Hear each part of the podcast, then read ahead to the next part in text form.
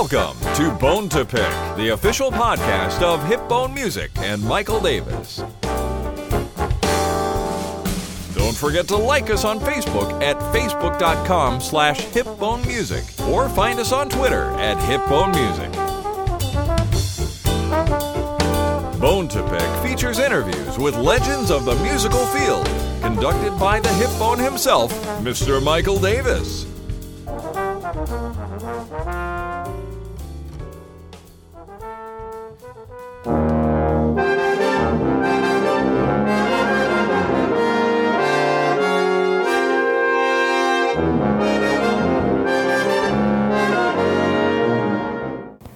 Welcome to Bone to Pick, Hip Bone Music's Artist of the Month interview series. I am extremely excited to uh, introduce this month's artist, the great Gene Pokorny. Um, Gene is one of my all-time favorite tubists, uh, actually one of my favorite instrumentalists uh, of any instrument, and um, Gene has been a member of the Chicago Symphony Orchestra for 23 years. He has performed worldwide with various orchestras. He's released three solo CDs. Uh, a great teacher. Uh, he's pretty much done it all, and he's done it with uh, class and elegance every step of the way. We are here today in um, Midtown Manhattan, uh, just down the street from Carnegie Hall, where Gene will be performing with the Chicago Symphony Orchestra this weekend. And we are just absolutely delighted that uh, he was willing to spend some time with us here this afternoon, and we can learn more about his amazing career and a great life that he's led. Uh, Gene, thanks so much for being with us today. Pleasure to be here, Mike. All right, great stuff. Um, Gene, you are a proud native of Southern California. I know you uh, attended the University of Redlands and then got your degree from uh, University of Southern California. Um, I was wondering if you could maybe just share some of your thoughts about that time of your life and also maybe touch on. Uh, I know Tommy Johnson, the great Tommy Johnson, was uh, an important teacher in your development. Maybe just share some of some of your thoughts about Tommy.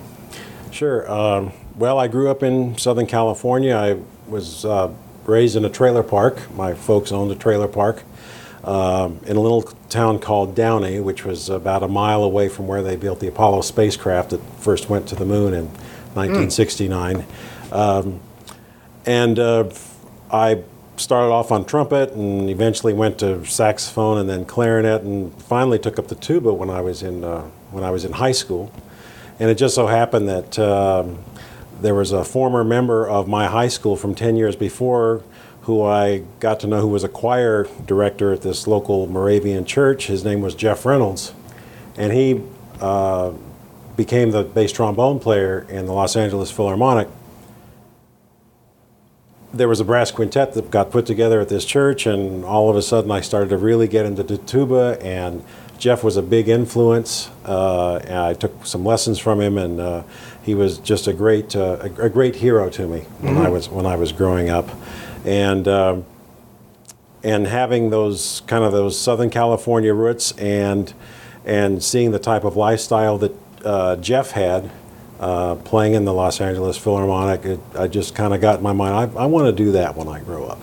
So I just kept on pursuing that that dream when I went off to college at the University of Redlands for two years and had some very good um, music theory teachers there uh, and music history teachers. And, uh, and finally, I got hooked up with Tommy Johnson, uh, who convinced me that I should uh, go to USC where I could more regularly study with him and uh, see him every week. Mm-hmm. Uh, and when I went to University of Southern California, by golly, I did manage, to, and there was a lot of competition.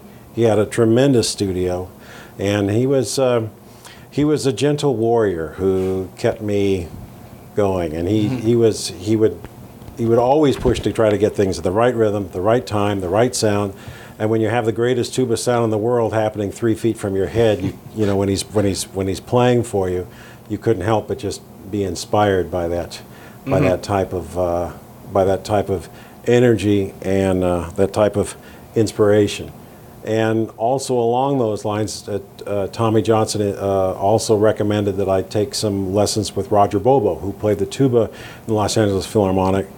And Roger, of course, had many solo recordings out. In fact, many people in the Los Angeles Philharmonic who I listened to regularly had solo albums out. Tom Stevens, Miles Anderson at the time. Mm-hmm. Uh, um, Mario Guarneri, the Los Angeles Brass Quintet, the Los Angeles Brass Society. There was this lots of energy when we're talking about the early 70s.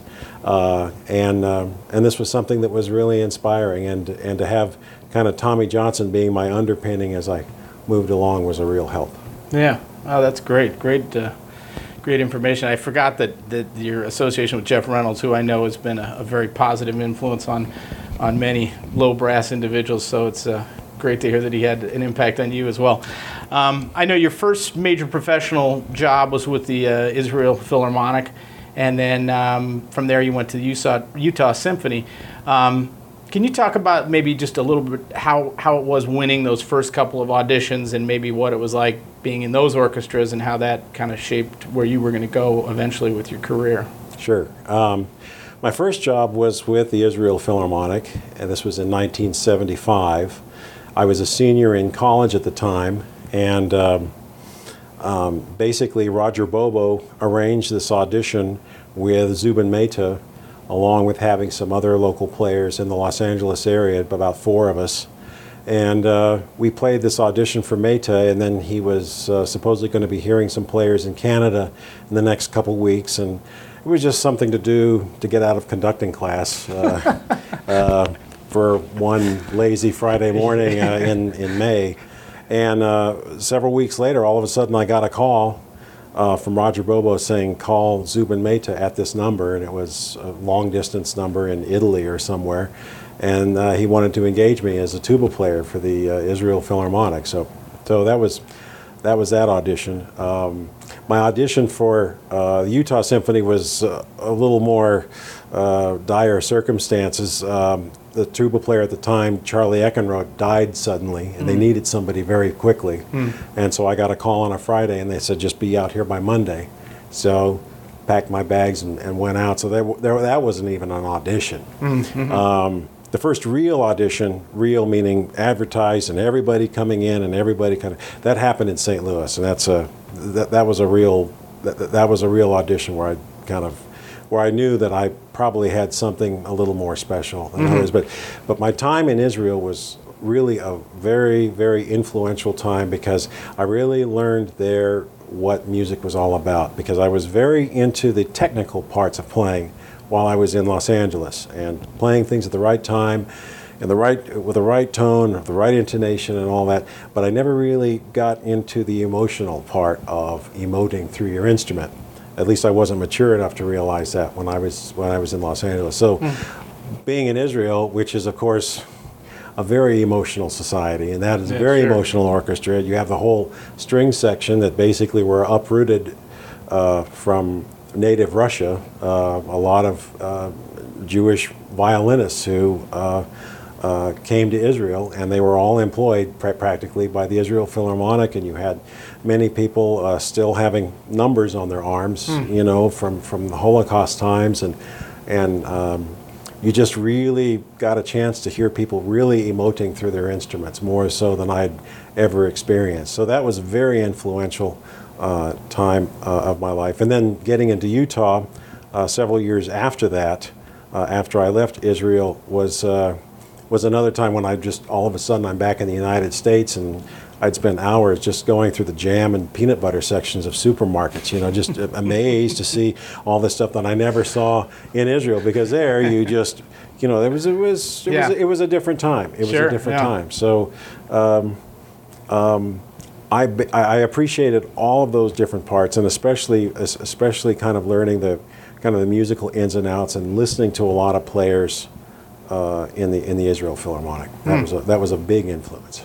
What a great point. I mean, I, I in, in just looking over your resume and, and thinking about what to ask you, I mean, I, I obviously starting with the Israel Philharmonic is, a, is an impressive thing, but it's really great that you just shared that with us. The, the fact that the emotional side of it, uh, from that, the, from the coming out in the music, must have been, uh, as you just described, quite amazing. So that's it's really a I remember Right. one in, time in particular. We were on tour. The Israel Philharmonic was on tour. It was March of 1978. It was my last couple of months in the orchestra.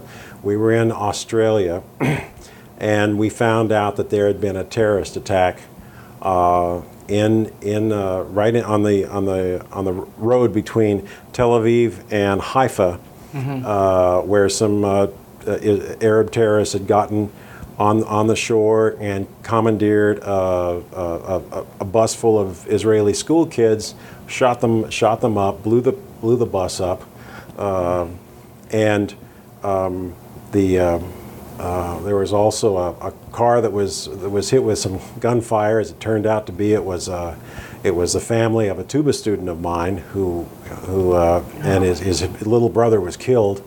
Uh, in fact, uh, I don't know, a month or so later, he drove by and, and we had a lesson, and he came out and he showed me the bullet hole in the in the back of the car. Where, but but the point is that we played. I remember very distinctly. We played a concert that night in Melbourne, Australia, at the City Hall. And the last piece we did on the concert was Hatikva, which is the Israeli national anthem. And I mean, the whole orchestra was just crying their eyes out mm. and playing the. And it was just a very emotional time. The, mm. You know, there's a lot of. You know, being Jewish isn't just a hobby. Mm-hmm. You know, yeah. It's, yeah. it's it's really really some. Yeah, that's an amazing strong. amazing story. Um, well, as a fan of, of great orchestral brass performance, uh, I, I, first, to be honest, I first became aware of your playing when you were uh, with the St. Louis Symphony. Uh, we have a, a, a great uh, mutual friend in Jim Martin, who is a, a, wonderful bass trombonist and a great guy and a great musician. Fantastic. And, and uh, we could talk about Jim for an hour, but let's. Uh, Actually, we'll that'd be more interesting. I'd, I'd, like to talk about Jim for an he's, hour. Uh, he's quite a guy, and I just spent a week with him at, teaching up at Eastman this summer. It was really he's fantastic influence on everybody he comes in contact with. But he he was always telling me, "You got to hear this guy Gene Pokorny. It's unbelievable. You never heard the tuba like it." And he was absolutely correct in that. not not overselling it in the slightest way.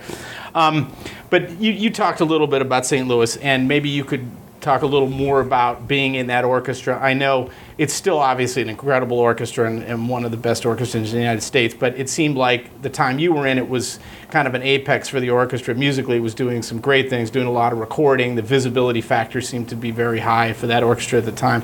Um, but anyway, maybe you could just share some of your thoughts about your time uh, time in St. Louis. St. Louis was a really great time. I never thought that would work out because I went to take the audition among other reasons, because um, uh, the week before the audition actually took place, I was sitting at the airport waiting to pick somebody up, and I was reading. There was this Time magazine article that came out that was listing the symphony orchestras, the top top-notch ones. And uh, Chicago, they listed number one, which wasn't much of a surprise. But then they listed the number two orchestra as being St. Louis, mm. and that kind of caught my eye because mm. the tuba opening was was there at the time.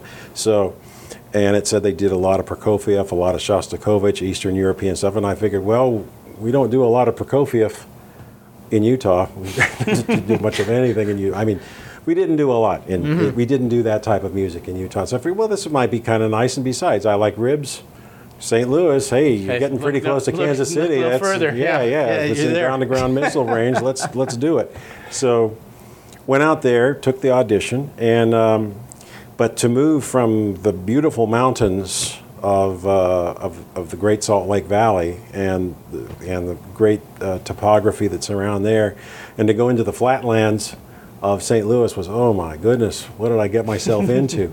uh, but then I realized, boy, this is pretty nice. And, and the orchestra was very, very good. Yeah. Uh, and the type of chemistry, and I think it's very important for orchestras to have the right chemistry between Leonard Slatkin and the orchestra was just was really really good and the orchestra was putting out some very good recordings at the time um, one of the first things that happened when I got there was uh, we recorded the Prokofiev Fifth Symphony, and we did his, his uh, Prokofiev Cinderella Suite, and and uh, and just a lot of recording was done. And that hall is very very good, Powell Symphony Hall. Mm-hmm. Lots of bottom resonance.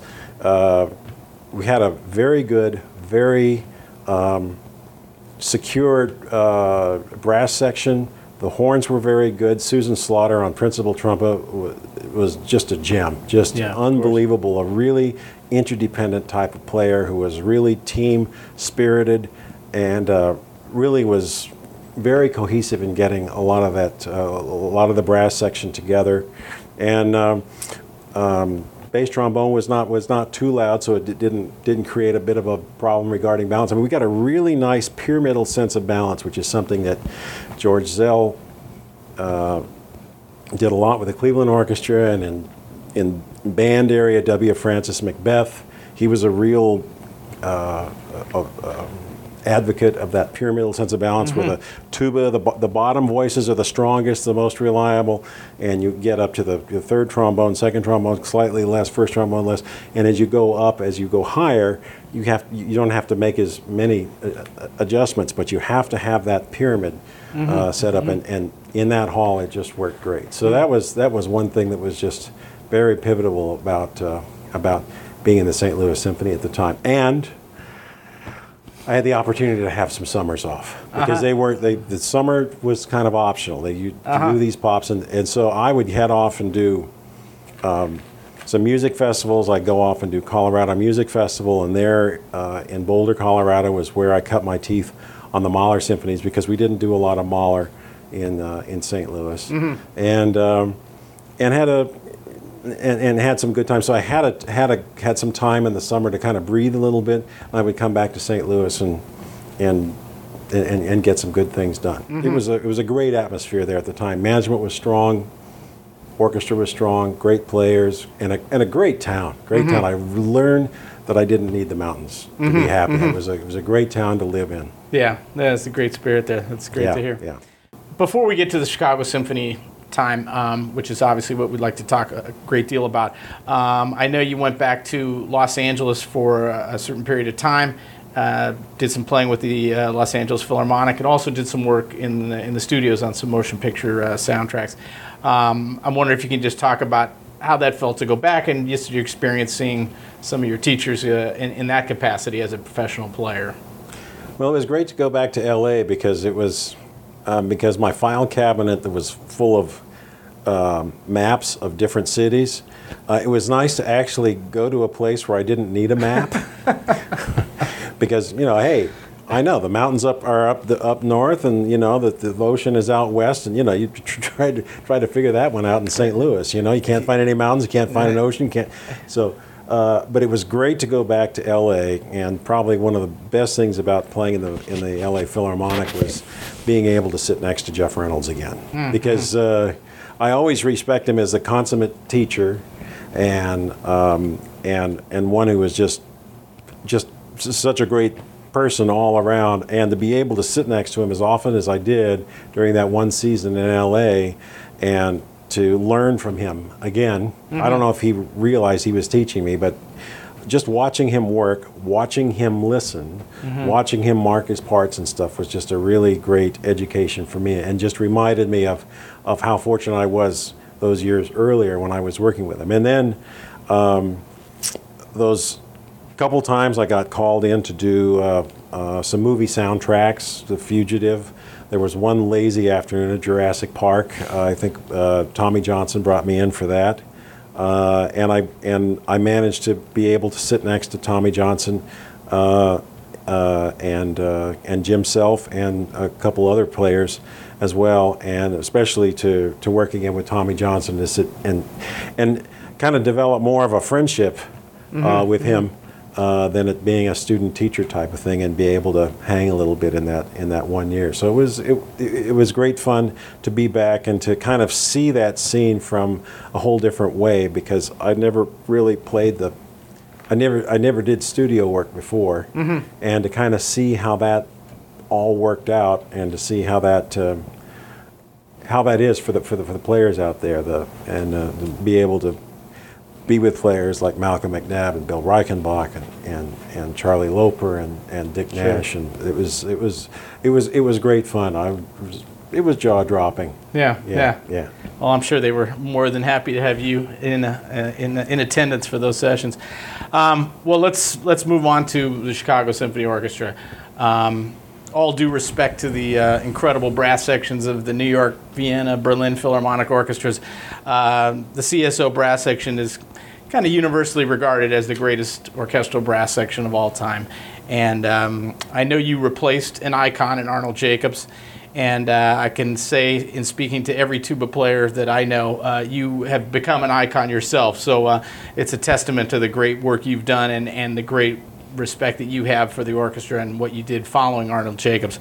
Um, looking back on your 23 years now in, in the orchestra, can you just share gosh, it could be anything and everything you want to say about what, what being in the orchestra is like, what it's meant to you, how, how you feel about it, any anything that comes to your mind that uh, you associate with uh, with the great Chicago Symphony Orchestra and being a part of that ensemble.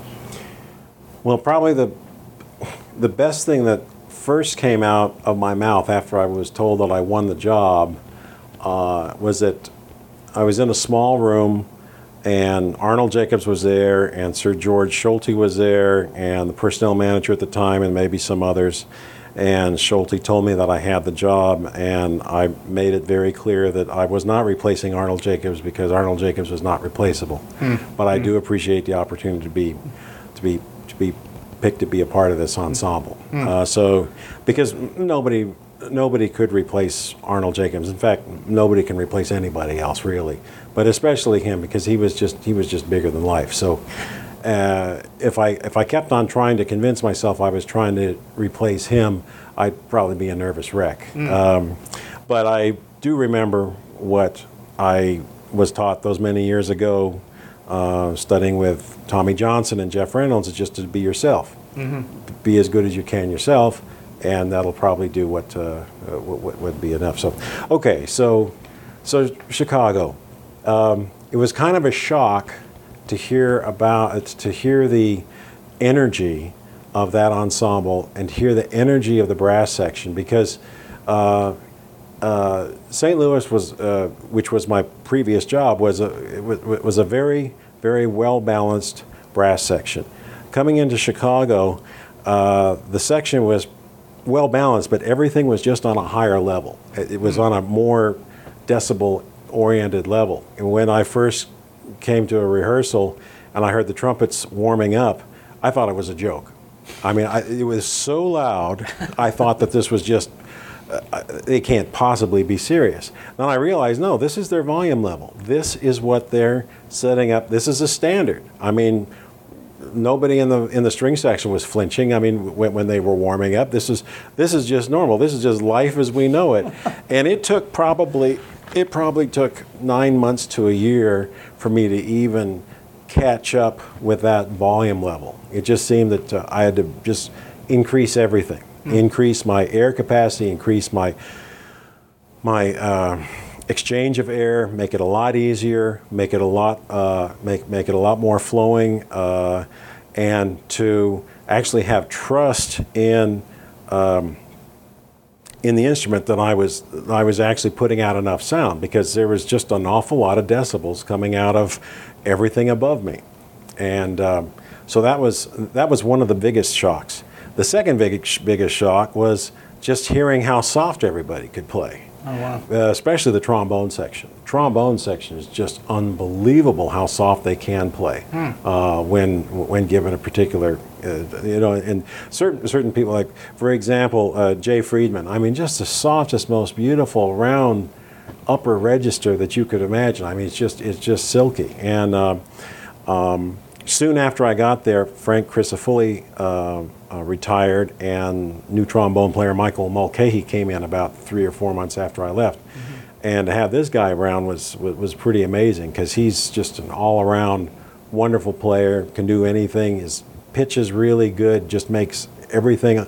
Uh, and the first parts and the third part sound great because he's such a great great second player. And that's that, that's just the start of where Mulcahy is. And Charlie uh, has a great contrabass register on, on the trombone and really really rich sound and and so so so trying to blend with that and trying to kind of eke out a bit of territory beneath his gorgeous bass trombone sound was a was a big was a big goal of mine because she takes up so much space.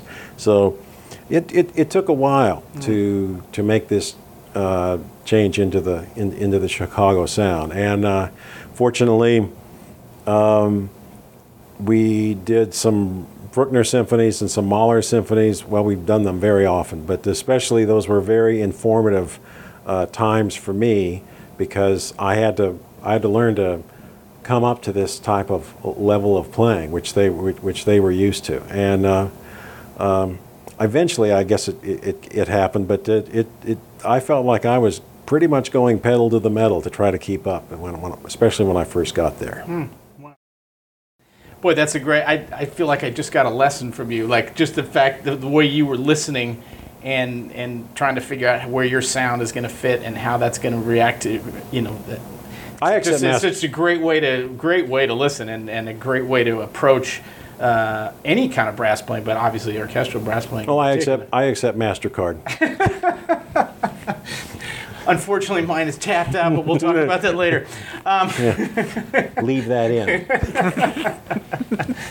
And uh, it's it's also quite uh, quite wonderful what you said about Arnold Jacobs, and it must have been a kind of a great way to to approach it, you know, because you are you, you did follow an icon, and, and like I said, you have created a slot for yourself that is uh, a very formidable position in the world of uh, orchestral brass playing.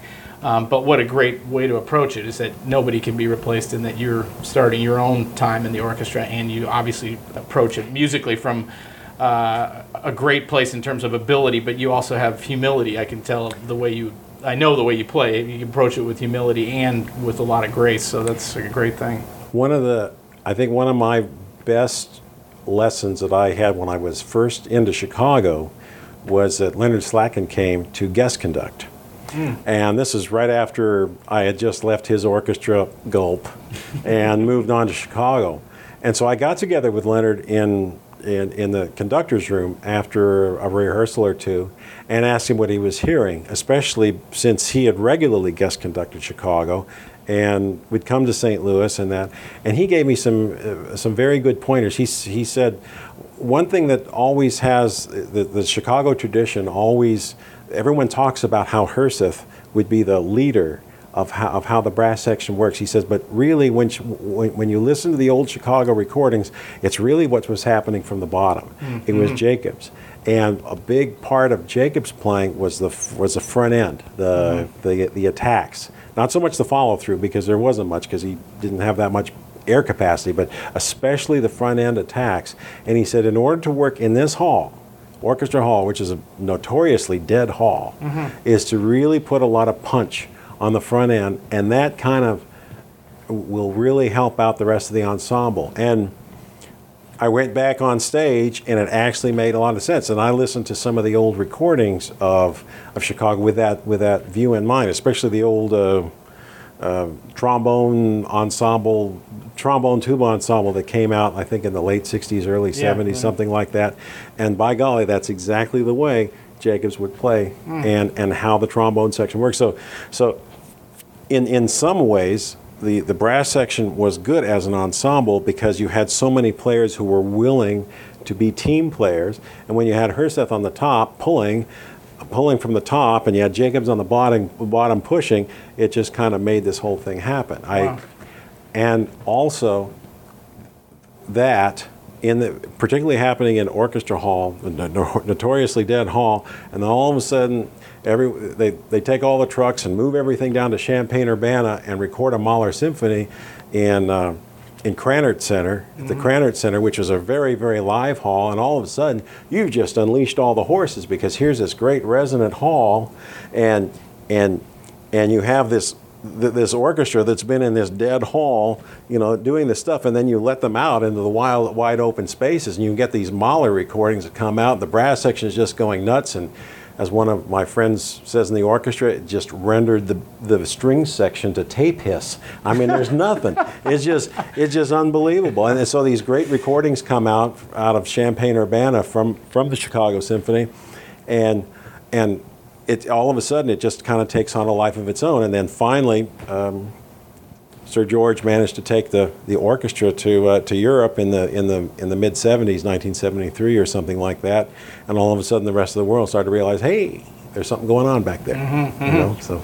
Wow, that's uh, great information, Gene. I mean, that's uh, really, I, I know that hall in, uh, in Champaign Urbana, and uh, absolutely right. It's a very, uh, very live hall to say the least, but that's a great, uh, great information. Um, you know, this kind of leads me nicely into you talking about Leonard Slatkin. Um, I just wanted to play a little name association with you.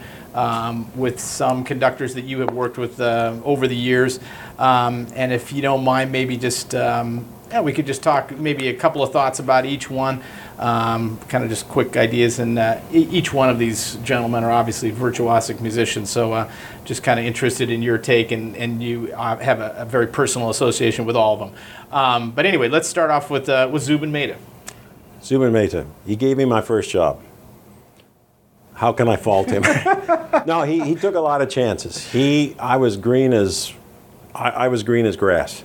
There was no reason for him to take me. He could have had any number of more experienced players uh, for the Israel Philharmonic, but he, he took me on a dare. No, well, it may have, may have been a dare. I mean, I don't know what he does in his private life, but no, he, he, he took a chance and he trusted uh, the people who he knew, Roger Bobo and Tommy Johnson and Jeff Reynolds and, and his brass associates there in Los Angeles. And uh, he took a chance on me, and I will always, always feel grateful for his his, his trust in that Yeah. in that in that judgment. Yeah, good stuff. Well, he clearly heard something special that's uh, that everybody else has heard now. Um, Sir George Solti. He gave me my Chicago job.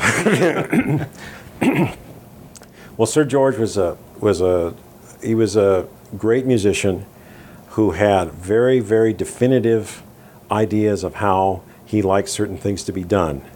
And the fascinating thing about that was that everyone in the orchestra seemed to know what that was, even if what his hand directions, his conducting, which some would say is maybe not the maybe a bit spasmodic uh, something i mean his conducting technique was not the not the most graceful.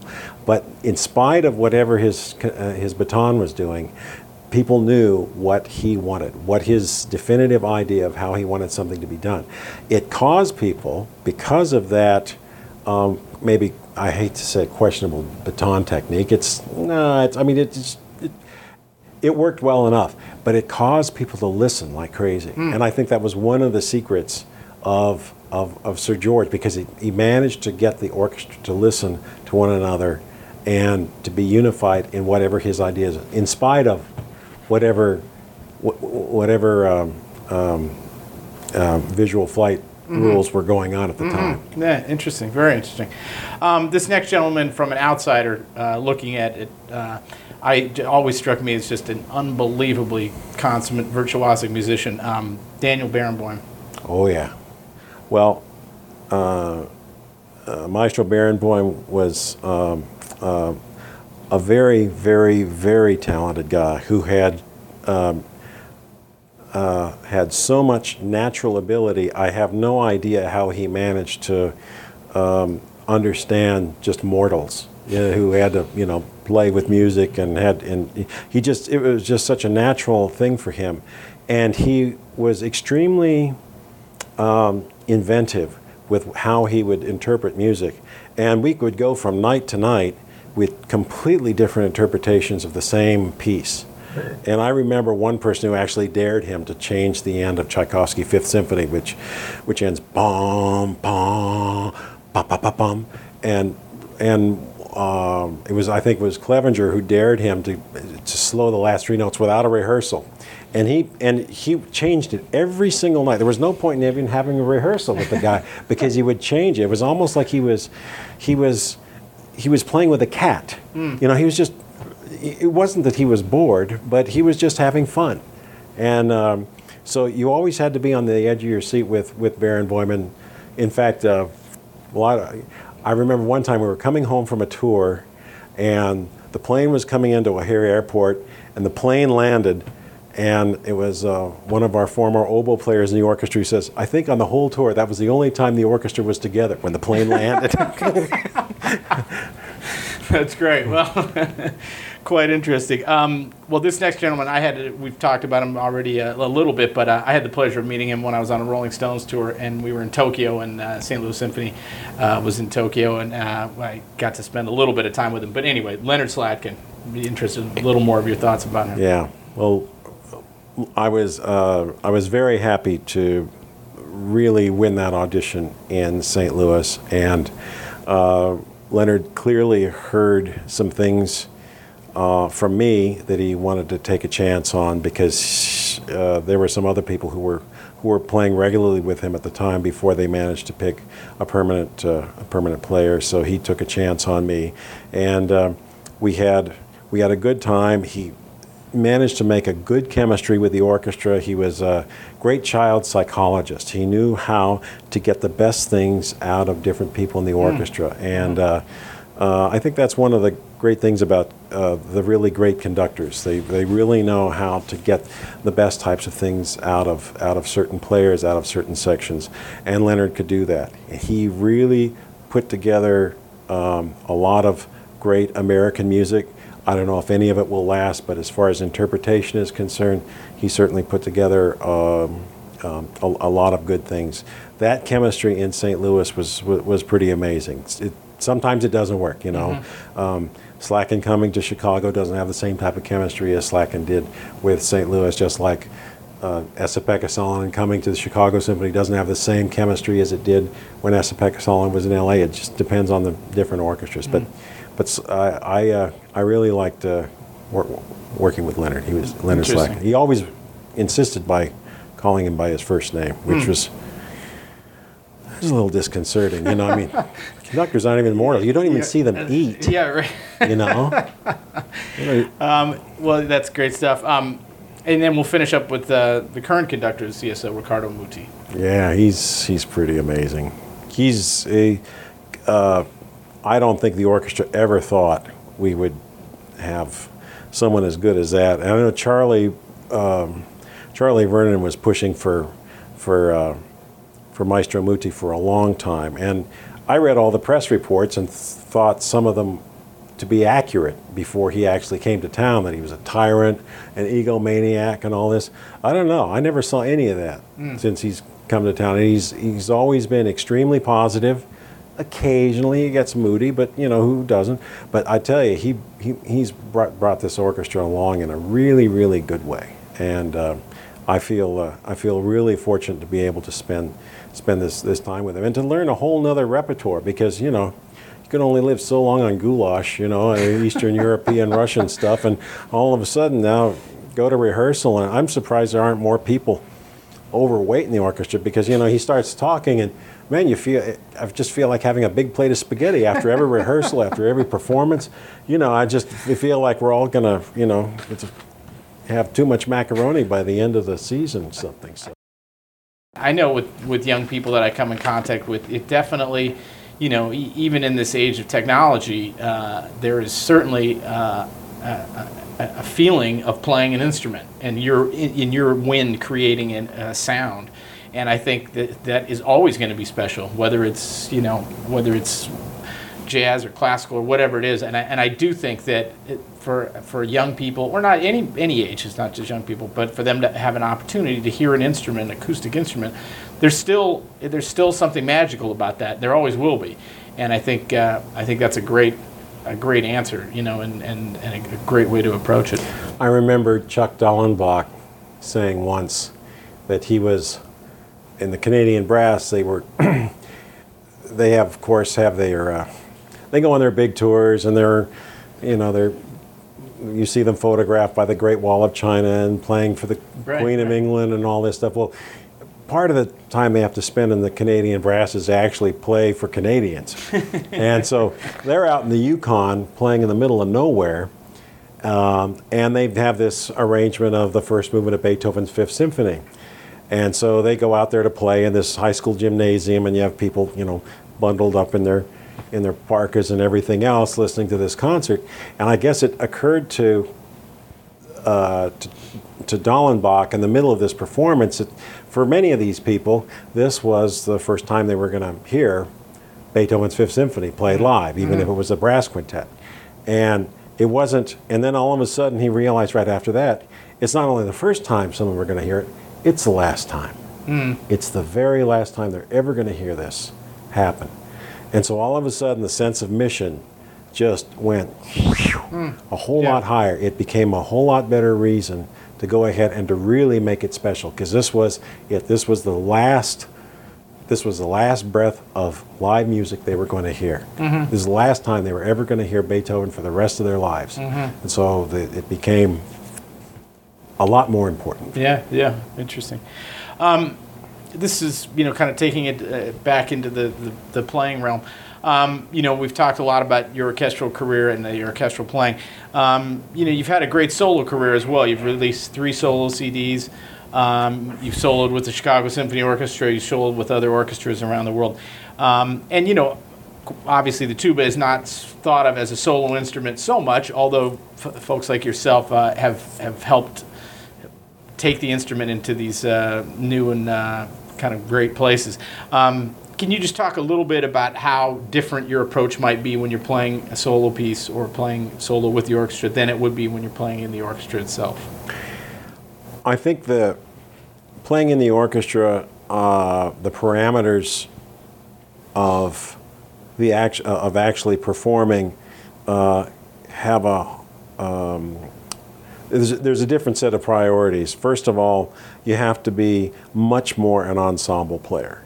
You have to be more blending with uh, the instruments that you have to be playing around for you know you're you're the fourth trombone you're the second contrabassoon you're the contrabass clarinet you're in other words you're the bottom of the woodwind section you're the bottom of the of the string section you're the bottom of the of the brass section and consequently uh, um, you have to be more of an uh, uh have a little bit more sense of the ensemble playing there uh, that's also one of the reasons why uh, I've been experimenting a lot with double B flat tuba mm. lately because it seems to be more of a better blend with, say, the bottom of the trombone section. Everything's in B flat and everything just kind of sets it up a little bit more. So mm-hmm. I, I do spend a little bit more time playing double B flat. So, excuse me. In the solo stuff, uh, that's a that's where the that's where the parameters disappear, mm-hmm. or at least they, they get a whole lot wider. Mm-hmm. And I try to be try to be a little bit more outrageous. In fact, a lot more outrageous. uh, uh, playing uh, playing a lot with the, the York double C tuba, which the orchestra owns, and a lot of F tuba playing, um, and try to not uh, try to be a lot more expressive. Really take rubato to the absolute absolute end of the earth.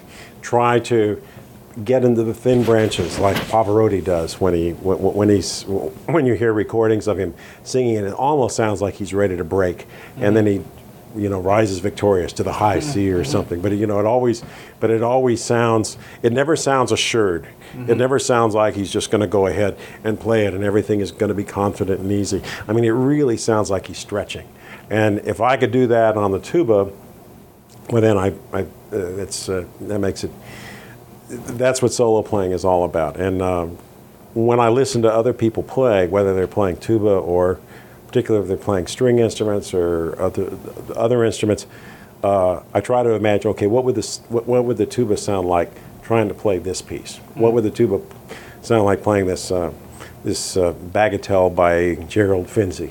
What would, uh, what would the tuba sound like going for, going for the high note in Nessun Dorma mm-hmm. and by mm-hmm. Puccini. What, what would uh, and um, to try to make that happen is is where I try to push it. In fact, um, I did the Vaughan Williams uh, concerto last May, May of 2012, just a couple months ago.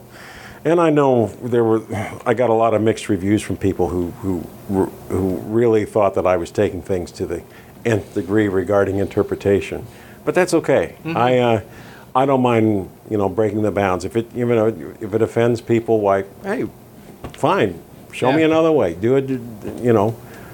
Uh, I I don't I, I don't mind. I think it, but I think we I think we have to be more expressive in our playing, especially especially brass players, because you listen to well listen to I think one of the real inspirations for me is Wynton Marsalis when he, mm. when he, the Jazz Lincoln Center group comes mm. to comes to Chicago.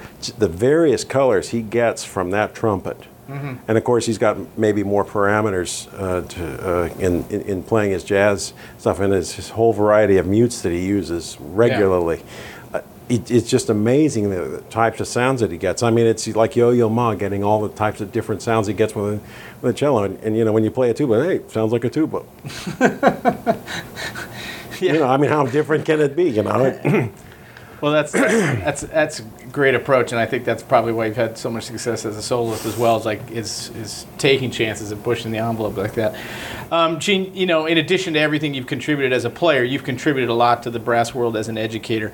Um, you and I collaborated on the 20-minute warm-up routine, which I'm very grateful for, and uh, thanks Go to on. you, it's become. Uh, uh, gotten some traction in the tuba world and, uh, and become uh, or had an impact and become a resource for students and teachers. So uh, I greatly appreciate that. Um, more importantly than that, you've you've started the Pokorny Low Brass Seminar, which is uh, a yearly event held at uh, University of Redlands. And uh, I notice I know it's slated for next year, but maybe you could just talk about that a little bit. I know it's focused on orchestral playing for low brass players.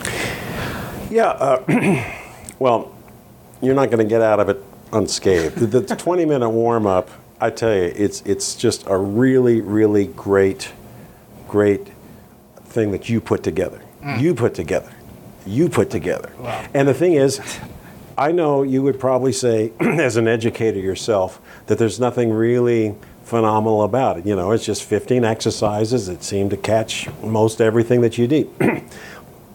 the most obvious thing to me is that um, if you actually go ahead and you do those exercises every day or nearly every day, your whole playing gets better. And I think that's I, th- I think that's uh, I, I think that brings I, I think that's something that just speaks volumes to me because I have since that time when you when you had me do that.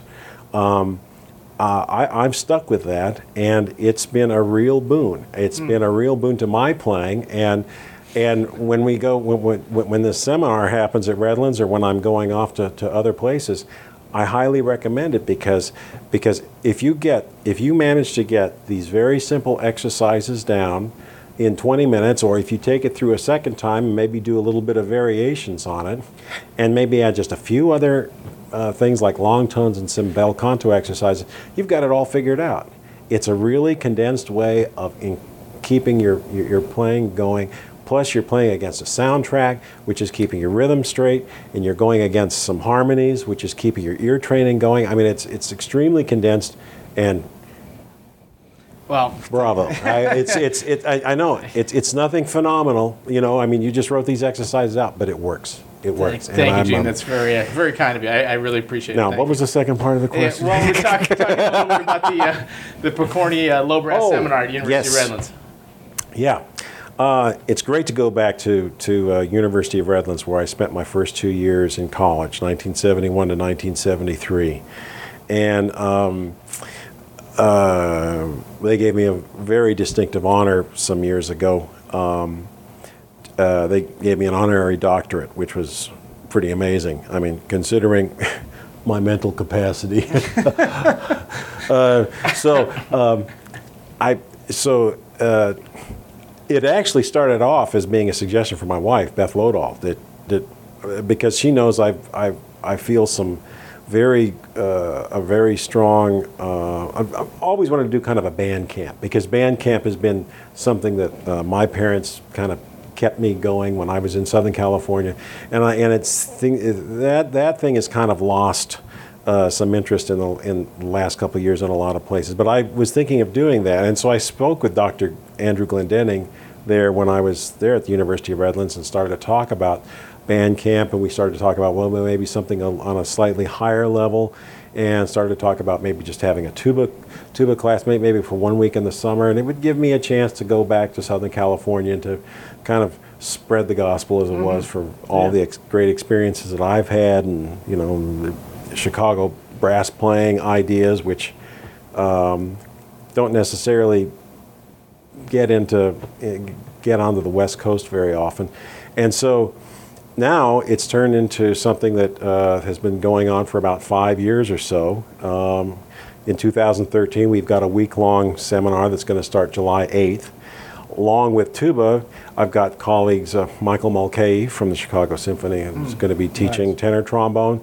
Randy Hawes, a monster bass trombone player from the Yeah. Detroit Symphony. We were on Woody Herman's band together. Oh, yeah? hundred years Oh, ago. sure, so, sure. You yeah, mentioned yeah. Woody- yeah, yeah. But I, he, I, I echoed that. Randy's an unbelievable player. Yeah, no he's question. he's great, and Doctor and Doctor Andrew Glendening and uh, is just a great scholar, great organizer, uh, um, and is just a genius at putting this stuff together. And he's he managed to get the Chicago Symphony low brass section to play out uh, on the last uh, Chicago Symphony tour to uh, Los Angeles. I should say Southern California because we didn't play in Los Angeles. Mm. We went out to California, and he managed to get the uh, CSO brass section to play out there at the University of Redlands, which oh, was pretty cool. amazing. Yeah. Yeah. Good so he, he could he could make anything happen. And so we go through everything, just you know, orchestral playing, solo playing. Um, um, um, every every one of us p- plays recitals. We talk about 20th century music. We we have astronomy night. You know, we were watching the International Space Station float over a couple times, a couple c- couple evenings there. We talk about guacamole recipes.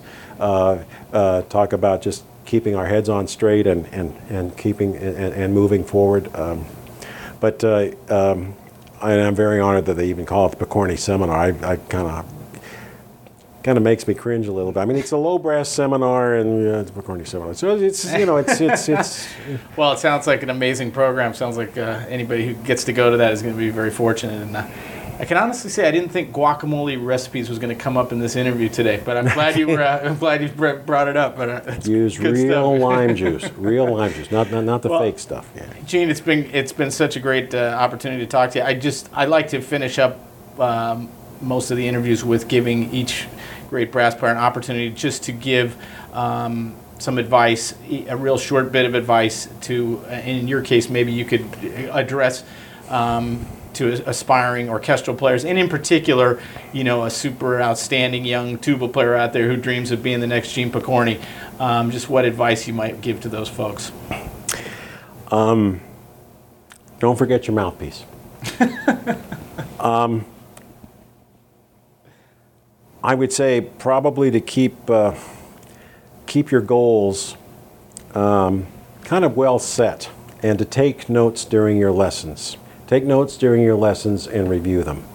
Um, I took notes during a lot of my lessons that I took with, uh, with Tommy Johnson and Jeff Reynolds and Arnold Jacobs, and I would review those and, uh, and I would try to keep those in mind, especially when I would go through uh, long tones and, and, and some other parts of my warm up exercises. I'd also, especially, uh, I think playing solos is really important. And if you go ahead and you're working on uh, a lot of technical things, I think you should go ahead and plan at least one solo recital a year just to keep your head moving and thinking about musical lines and musical thoughts and those types of things and, and to not be so stuck in the uh, just doing regimented exercises. Um, the exercises are for the music. In fact, Barenboim never worked on exercises, he says in his book. He always worked on music. He would learn his technique by, by working on Mozart. So, mm. Not that we can. Mm. uh, we don't have any Mozart. But, uh, uh, um, and, to, and I think I think one of the advices, uh, some of the advice that I got from Tommy Johnson is work as hard as you can for that for that uh, orchestral tuba position that you want, but always believe that it might not happen because the fickle ways of way, the way auditions work, uh, the, the the crisis in the economy at the time. Go ahead and realize where your passion lies, where the thing that really turns you on, and do that. Make sure it's something that you really have a have a passion for. And if you don't, if you think, well, maybe I'll just be a music educator, uh, and if I if I don't win a tuba job, if you if your heart really isn't into music education, stay away from it. Be inspiring, or, or, or don't get into teaching at all. Um, there's there's easier ways to make money. Mm-hmm. Um, and uh, tell you, I was uh, I, w- I started the tuba rather late and I wasn't uh, I wasn't the first chair in a lot of the groups that I started off on, but I, I just kept at it. It's it's it's a possibility that might actually work. So if you keep the dream as long as you can, keep the dream as long as you can, um, and um, you're a lot luckier if you have parents that, that support you in your in your dreams and acquiring instruments and going to schools and that. So, if if you weren't if you didn't get that advantage when you were growing up, uh, keep that in mind for your own kids, for your own family when you're when when you're when you're uh, when you're raising them when you're raising them. That's great, great advice, Gene. Really uh, heartfelt too. We appreciate that very much. Okay, just to end on a very light note, I know. Just a second. I want to make sure I didn't miss anything. Beth, did I miss anything? No. I didn't. no, I, I, my, my, wife is right off camera here. In fact, you should get on camera. No, I don't think so. Yes, she can. So, but Mike has a very important. Point. No, no, no, no, no. um, so you can. Well, I'm gonna I'm gonna ask you this, Gene, but Beth, feel free to uh, veto this response if it's not appropriate. Gene, I know that you are a huge fan of the Three Stooges. Certainly. Uh, I have to uh, before this interview can end, uh, and I, we won't leave this room until you answer, but I'm sure you will once we put it in that framework. Um, who is your favorite Stooge? You really have to ask. I have to ask. it's Curly. I mean, who else? Yeah. When yeah. did we get married? We got married on October 22nd, 1993, which was Curly's 90th birthday. Curly's 90th birthday. Now, it, it, that was so. So that was it. Was the only. Uh, fortunately, fortunately, Solti programmed the creation. This was the only time we could do it, you know, because Haydn fortunately didn't write a tuba part. So we got married on Curly's 90th birthday, and 10 years after that, Curly's 100th, I happened to be playing. Uh, uh, the United States Embassy, the Chicago Symphony Brass Quintet played a concert at the U.S. Embassy in Tokyo, and um, oh, um, Howard Baker was the ambassador, and Nancy Kassebaum, his, his wife, and so and so we were playing this recital. There had and I and I made an announcement saying, well, this. Uh, I got up and made an announcement to the a whole assembled crowd, including these papers and then the CSO heavies and the management and the the delegates and all this stuff that are assembled there in the in the main hall. I said, "Well, this is to commemorate the future U.S. national holiday of October 22nd because it's going to be it, it, it's Curly's birthday. You know, Curly Howard's birthday, and I said there's a reception afterwards, and if you all see any any any cream pies back there, you all know what to do. and I could see the blood drain out of Nancy Kassebaum's face. so.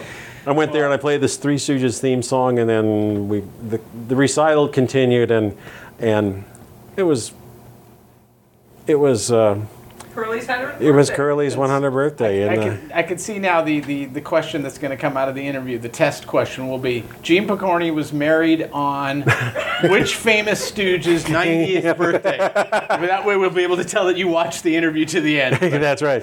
But uh, yeah. Gene, Gene, this has been so awesome. It's always great to spend time with you. It's always great to be involved with you on any level, musically, personally. Uh, thanks so much for allowing us to come into your life and spend some time while you're here in New York. And uh, we'll look forward to uh, catching you next time down the road. Oh, look forward to it. Thanks, Jim. Yeah. We'll see you all next time on Bone to Pick. Thanks for being with us today. 20 minute warm up. Don't forget it. Thank you very much for listening. We hope you enjoyed the interview. Do you want to honor your band director and win some great swag for your band program? Please like us on Facebook at facebook.com and vote for your favorite educator at our Band Director of the Month program. Don't forget to visit www.hipbonemusic.com for more great interviews, information, and for a complete lineup of method books. We're here to help you get better. Thanks for listening.